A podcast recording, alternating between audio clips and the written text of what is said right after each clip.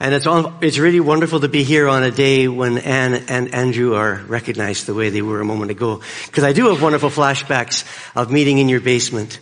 And I would, I'd be visiting up from, uh, from Toronto and I would go to church in your basement. And uh, that, that's uh, it is an absolute joy just to stand back and say, "Isn't isn't God absolutely amazing?" But again, not to flatter you, but to praise God for you. It's the faithfulness the stick-to-itiveness, the vision, the refusing to let go, and just knowing this is God. And no matter how difficult, you just pray. So there, you know it. You did it. Praise God, you did it. And uh, I hope you know that you're absolutely loved. Like crazy. That'll teach you. That'll teach you. That'll teach you. You're loved. Good. We pray together. And Father, it's a marvelous thing to be here this, uh, this morning. We can't, we can't thank you enough, Father. We'd have a real struggle and just when we think we've said it all, we, we realize we haven't come close. You're a wonderful God, and we praise you. And Father, it, it takes, it's a, it's a lot to sink in the reality that, Lord, you are right here. So, Father, it's our prayer that your Holy Spirit will be our teacher this, this morning. It's our prayer that the Word of God will be the living Word of God and will find home in our hearts. And it's our prayer, Lord, that whatever doesn't belong in our lives, we'll let go of that. Whatever is getting in the way, we will want to be free of that today. It's our prayer that you will do your perfect work in our hearts and minds as a community and as individuals and families. We ask this for the glory of your name. Amen. So yeah, don't just do something, stand there. The, um, we're going to look at a section of scripture from the 33rd chapter of Jeremiah. Uh, it's, it's going to be familiar for some folks, and it might be brand new for others. But um, I'm thankful to Andrew for this particular translation on the screen. I'll read a little bit. Maybe I'll, maybe I'll read all of it. Here we go. The Lord's message came to Jeremiah a second time while he was still confined in the courtyard of the guardhouse. I, the Lord, do these things. I, the Lord, form the plan to bring them about. I am known as the Lord. I say to you, call on me in prayer and I will answer you. I will show you great and mysterious things that you still do not know about. For I, the Lord God of Israel, have something more to say about the houses in this city and the royal buildings of Judah that have been torn down for defenses against the siege ramps and military incursions of the Babylonians. Hang in there, folks. The defenders of the city will go out and fight with the Babylonians, but they will only fill those houses and buildings with the dead bodies of the people that I will kill in my anger and my wrath. That will happen because I've decided to turn my back on this city on account of the wicked things they've done. These are really rough words. But I will most surely heal the wounds of this city and restore it and its people to health. I will show them abundant peace and security. I will restore Judah and Israel and will rebuild them as they were in the days of old. I will purify them from all the sin that they've committed against me. I will forgive all their sins that they have committed in rebelling against me. And the nations will hear about all the good things that I will do for them. This city will bring me fame, honor, and praise before them for the joy that I bring it. The nations will tremble in awe at all the peace and prosperity that I will provide for it. I, the Lord, say, you and your people are saying about this place, it lies in ruins. There are no people or animals in it. That is true. The towns of Judah and the streets of Jerusalem will soon be desolate, uninhabited either by people or by animals. But happy sounds will again be heard in these places. Once again, there will be sounds of joy and gladness and the glad celebrations of brides and grooms. Once again, people will bring their thank offerings to the temple of the Lord and will say, give thanks to the Lord of heaven's armies. For the Lord is good and his unfailing love lasts forever. For I, the Lord, affirm that I will restore the land to what it was in the days of old. I, the Lord of heaven's armies, say, this place will indeed lie in ruins. There will be no people or animals in it, but they will again be in it. And in its towns, sheepfolds where shepherds can rest their sheep. I, the Lord, say that shepherds will once again count their sheep as they pass into the fold. They will do this in all the towns in the hill country, the foothills, the Negev, the territory of Benjamin, the villages surrounding Jerusalem, and the towns of Judah. I, the Lord, affirm the time will certainly come when I will fulfill my gracious promise concerning the nations of Israel and Judah. In those days and at that time, I will raise up for them a righteous descendant of David. He will do what is just and right in the land. Under his rule, Judah will enjoy safety and Jerusalem will live in security.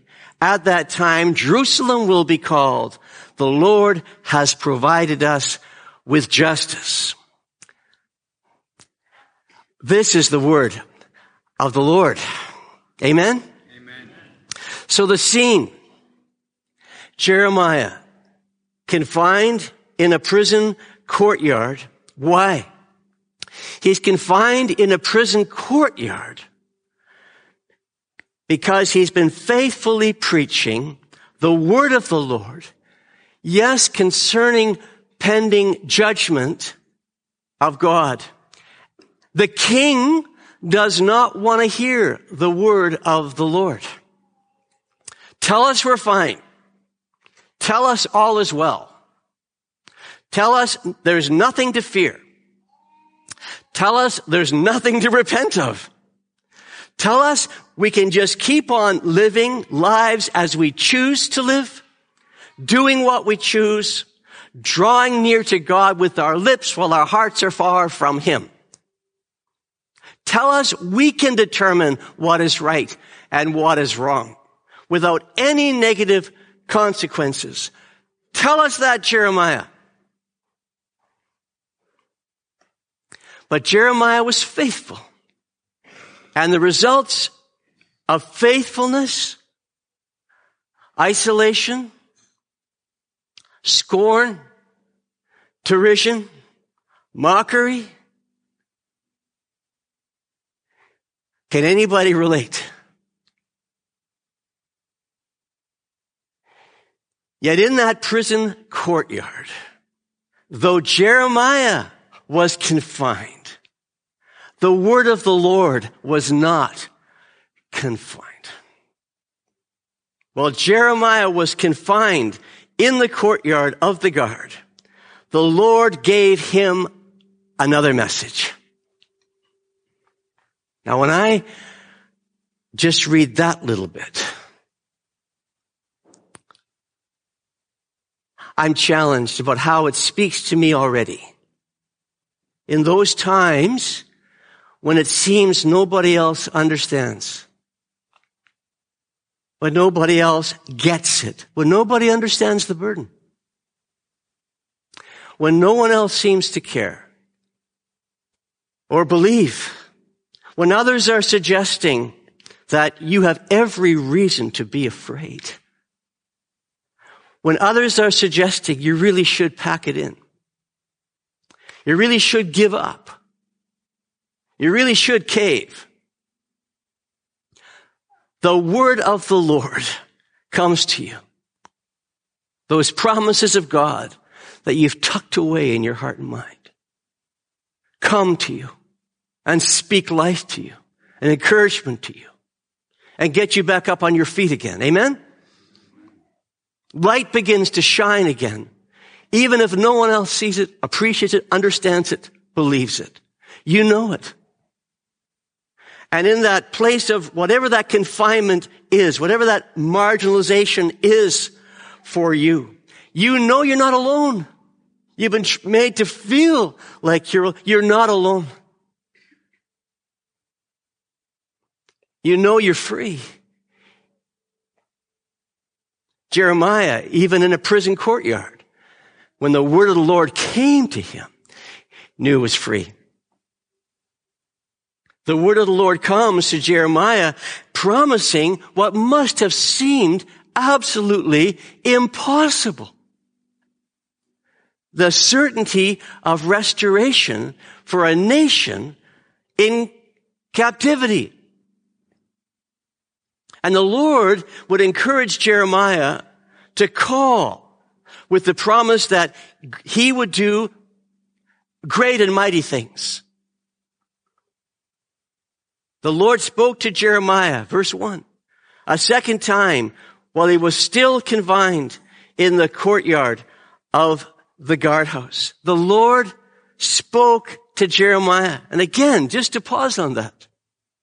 What a kind God we serve.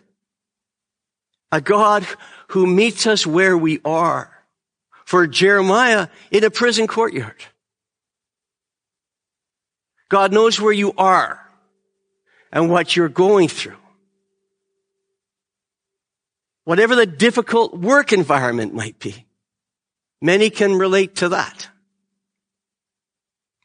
Whatever the home situation might be. Less than best, to say it nicely. Maybe it's actually a hospital bed. Maybe it's quite literally, for many people, a prison cell. And in that situation, the Lord so kindly invites us to come close, invites you to come close. For Jeremiah, he'd been forced out of the temple and yet, here's something interesting. The Lord went with him out of the temple. And while the ruler and the religious leaders may have tried to cut him down and cut him off, the Lord stood by him and shared his heart with him. What do we see about the Lord? Look at verse two. I, the Lord, do these things. I, the Lord, form the plan to bring them about. I, the Lord, I am known as the Lord. This is what I say to you. I say to you. So number one, and it's huge, isn't it? We serve a God who delights to speak. He's not a God who's distant, who wants to keep us in the dark and make us wonder who he is and what's on his heart. He's a God who delights to communicate with those who have ears to hear. I, the Lord, speak to you. And you have that picture perhaps coming to your mind when Jesus in the third chapter of Revelation says, I'm standing at the door and I'm knocking. If anyone will hear, it's not that I'm not speaking, but are you listening? The Lord delights to speak. Am I listening? Jeremiah was listening. Are we listening?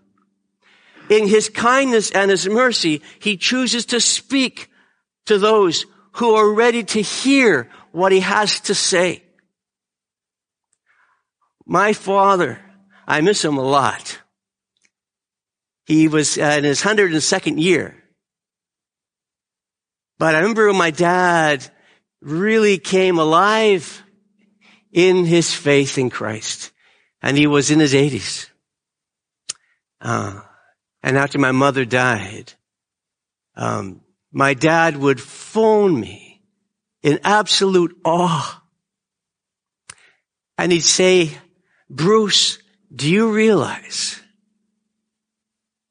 that when I pray, the God of the universe is in my living room? Yeah. I'd longed for decades to get to a place to hear my dad say that. He's a God who speaks, who comes close in a prison courtyard. He's the creator. He's the maker. He's unchangeable. He's omnipotent. And this is enough to make our hearts sing when we're going through the most difficult of times. Someone said it something like this. This is a pretty poor paraphrase on my part. It's difficult to remain in fear or doubt when you remember that your closest friend is omnipotent. And what about this amazing creator, maker, omnipotent, unchanging one? What is he saying? He's saying in verse three, here's what I want you to do, Jeremiah. I want you to call on me in prayer and I will answer you. You call. Your part, Jeremiah, is to call. My part, Jeremiah, is to answer you. You have your part. I have my part. Don't miss your part. Call on me. Call on me while you are in the prison courtyard. Call on me while you are burdened for your country. Call on me when all seems lost. Call on me. Don't call on me once you've got it all figured out. Call on me now when you can't see past your nose. Call on me now. When there's not a glimmer of light. Call on me now. Christian, call on him. You who are longing for an awakening in Canada, call on him. Call on Him in regards to all of your relationships. Call on Him concerning every member of your family. Call on Him. And I would say on this wonderful day in honor of leadership here in this congregation, new life. Call on Him. Thursday night, call on Him. Call for direction. Call for guidance. Call for anointing. Call for empowerment. Call for that dual sensitivity to both the Holy Spirit and the people you long to see come. To reach for Christ. Call upon Him. Number one, when I read those words, call me, that's an invitation. It's also a command, but it's an invitation. And it may seem odd at first read that God would have to tell a man like Jeremiah to pray. It's true that when uh, our kids are out playing, or in my case, grandkids are out playing, they might need to be reminded that it's time to come inside to eat. They might be reminded it's time to have a bath to change their clothes. They might need to be reminded on a Monday morning, it's time to get up and get going. But adults, it would seem hard, odd to think we have to remind somebody that you really should eat, that we have to remind somebody that you really should bathe, that you really should get dressed, that you really should get up, and yet, sadly, it would seem, we do need a mega reminder about the need to pray. The big deal here, as I read verse three, is God wants us to pray. God wants us to call. I have that story of Jonah coming to my mind. You remember the story? He's in the boat. He's uh, trying somehow to escape God's plan for his life. Good luck with that. And there's a huge storm on the sea. And the sailors are in a panic. And the captain is at a loss. He doesn't know how he's going to save the ship or the lives on board. And where is Jonah? Where is Jonah? Yeah, he's fast asleep in a dreamland, oblivious to the storm. And what does that captain ask him to do? How can you sleep at a time like this, Jonah? Get up and pray to your God and maybe he will pay attention to you and will spare our lives. We don't need to go too far on this. Is it a stretch though to suggest the same is true? In many ways, Thankfully, there's wonderful exceptions, but in many ways concerning the church in Canada. Asleep as storms ravage our country, our city, our neighborhoods, and the lives of our friends, our colleagues, our family, and our neighbors. So again, without not having to go too far, you know as well as I do, and this is really important, and I have to remind myself of this at times when I've lost it.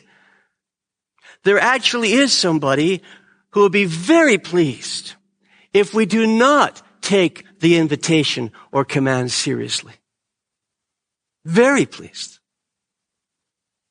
In fact, Jesus lets us know about this. He calls him a thief. He calls him a robber. He calls him a liar.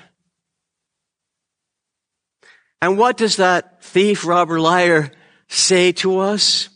Things like this. There's no need to get too worked up about this. I mean, pray. I mean, really. Think about it. I mean, be honest. Does God really answer prayer? I mean, isn't it a coincidence? Isn't it just a coincidence? Things happen. Good, bad.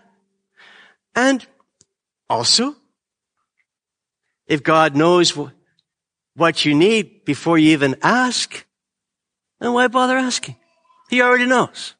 So why bother God with that? I mean, and also look, look at your calendar. You're a busy person.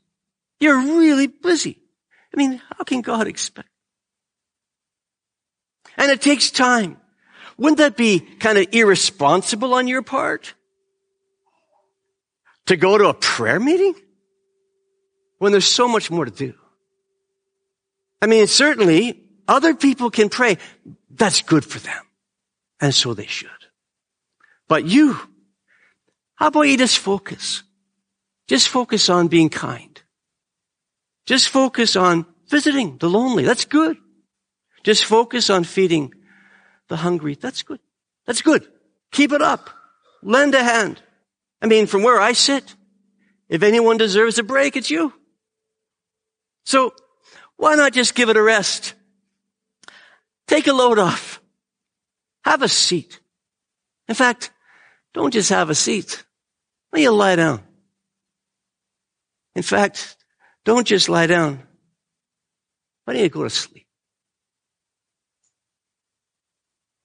And your response and my response, and I hope I don't hurt anybody's ears with our response, is no. I will not drift.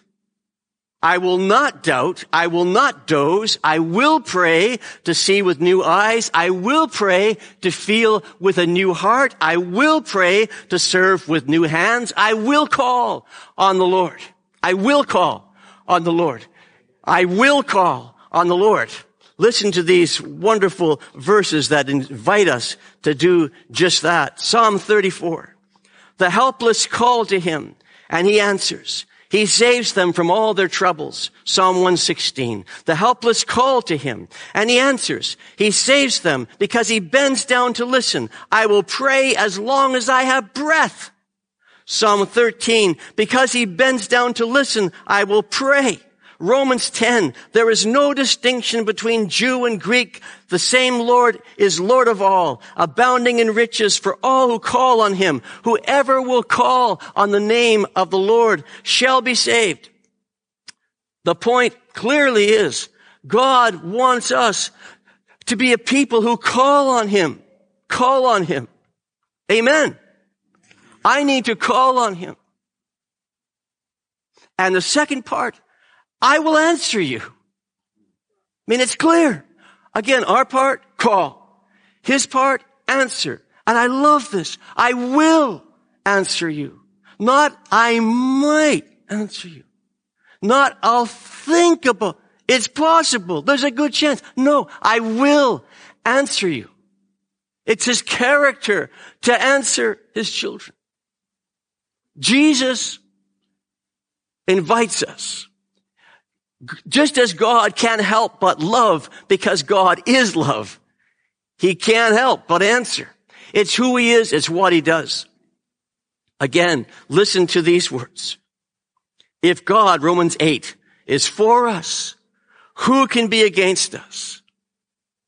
He who did not spare his own son, but gave him up for us all. Look out. How will he not also, along with him, freely give us all things? And Jesus saying to his friends in the 15th chapter of John, here's what I want you to do. Stay joined to me. Let my teachings become part of you. Then you can pray for whatever you want and your prayer Jesus says, will be answered. And when you become fruitful disciples of mine, my Father will be honored. I have loved you as my Father has loved me. You remain faithful to my love for you. I will answer. Hebrews 4. When we are in need, we should come bravely before the throne of our merciful God and look out. There we will be treated with undeserved grace. And we will find help. Put on your seatbelt. Exodus 23. I will bless you. I will protect you. Joshua 1, 5. I will not fail you. I will not abandon you, abandon you. Psalm 32. I will guide you along the best pathway for your life. Jeremiah 30. I will restore you to health. I will heal your wounds. Proverbs 4. I will instruct you in the way of wisdom. I will lead you along straight paths. Psalm 50. I will deliver you and you will glorify me. Isaiah 58. I will guide you continually, giving you water when you're dry and restoring your strength. Isaiah 41. I will strengthen and help you. I will hold you up with my victorious right hand. Look out, Ezekiel 34 is coming. I will search and find my sheep. I will find my sheep. I will rescue them. I will bring them back home. I will feed them. I will give them good pasture. I will tend my sheep. I will bandage the injured. I will strengthen the weak. Isaiah 44, I will not forget you. Isaiah 66, I will comfort you. Isaiah 46, I will be your God all your life. Ezekiel 37, I will save you from everything that defiles you. I will put my spirit within you and you will live. For Samuel 10, the Holy Spirit will come powerfully upon you. Isaiah 54, with everlasting love, I will have compassion on you. Revelation 3, I will come in. We will share a meal together as friends. And Revelation 2:10, if you remain faithful, I will give you a crown of life.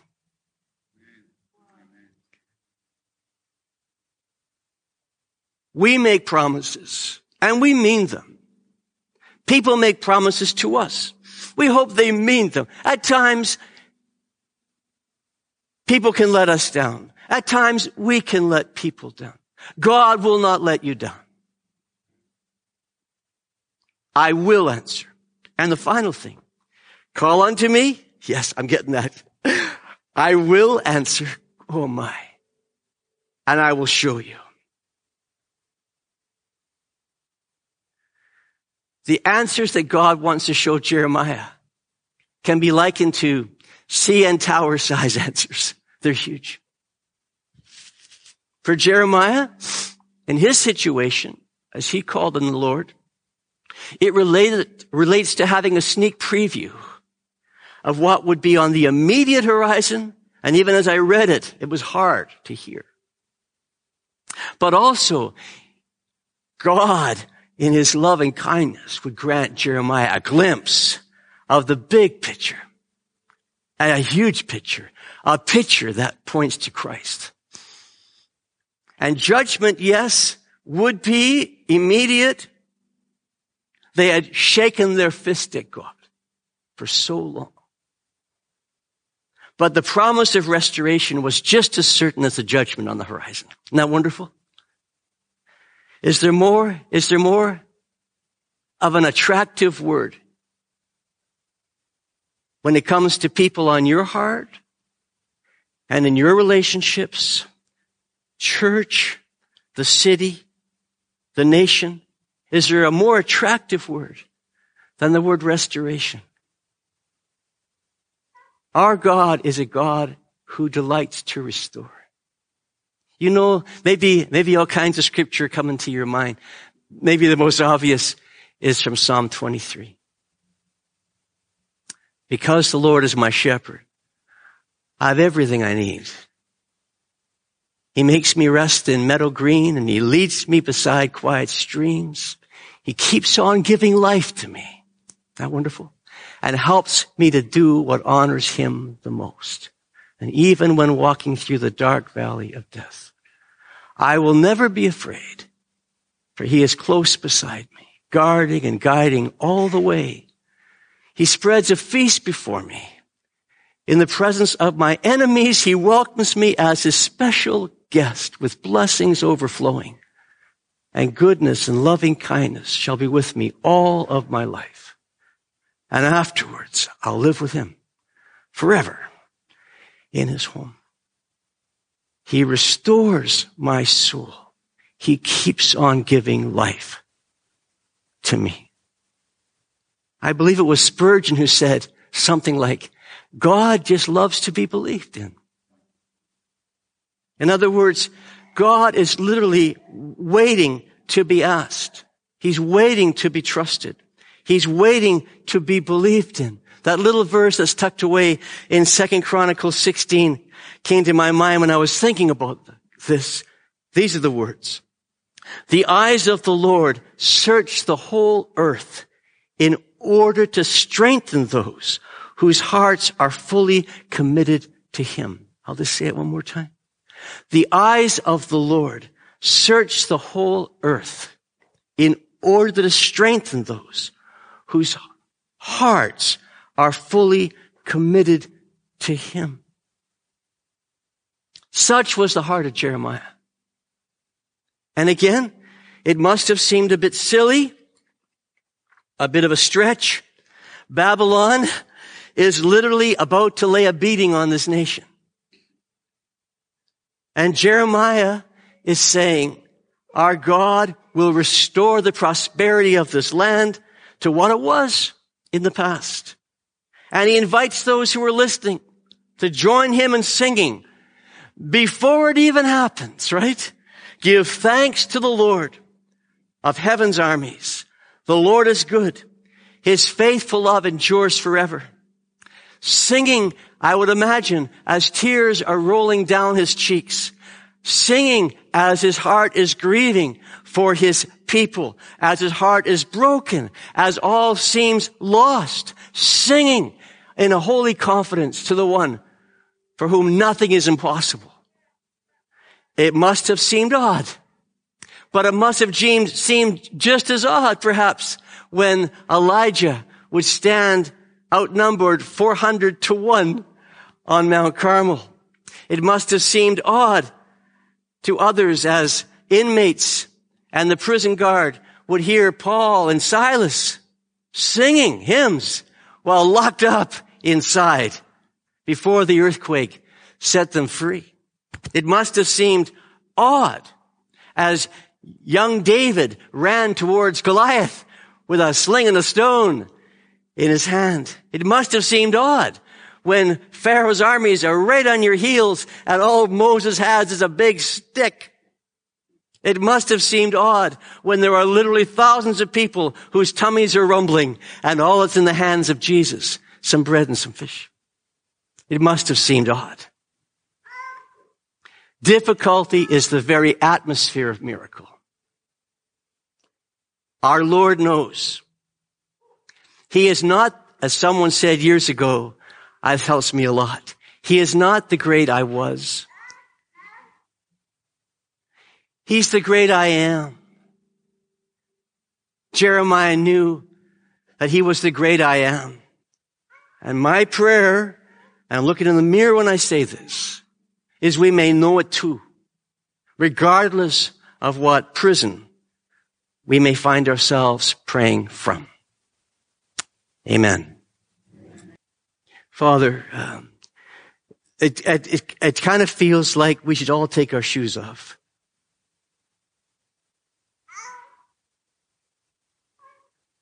You're a wonderful God and you are so holy.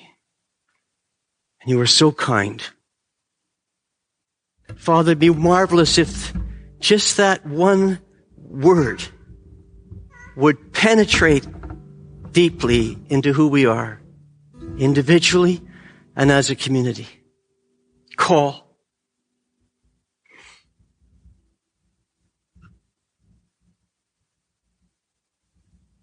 Father, I have no idea what folks are going through, but it's absolutely lovely to know that you do. I don't know what difficulties are happening, but you do. And perhaps there may be some of us who just kind of resigned ourselves to them. It may be somebody on your heart you you love with everything you've got. You long for that person to come to a place of living faith in Christ. And there's no indication that it's coming close to being real. And there may be a temptation or a tendency just to give up. Father, I would pray that none of us will give up. All those you lay on our hearts, for whatever reason may seem distant now from Christ.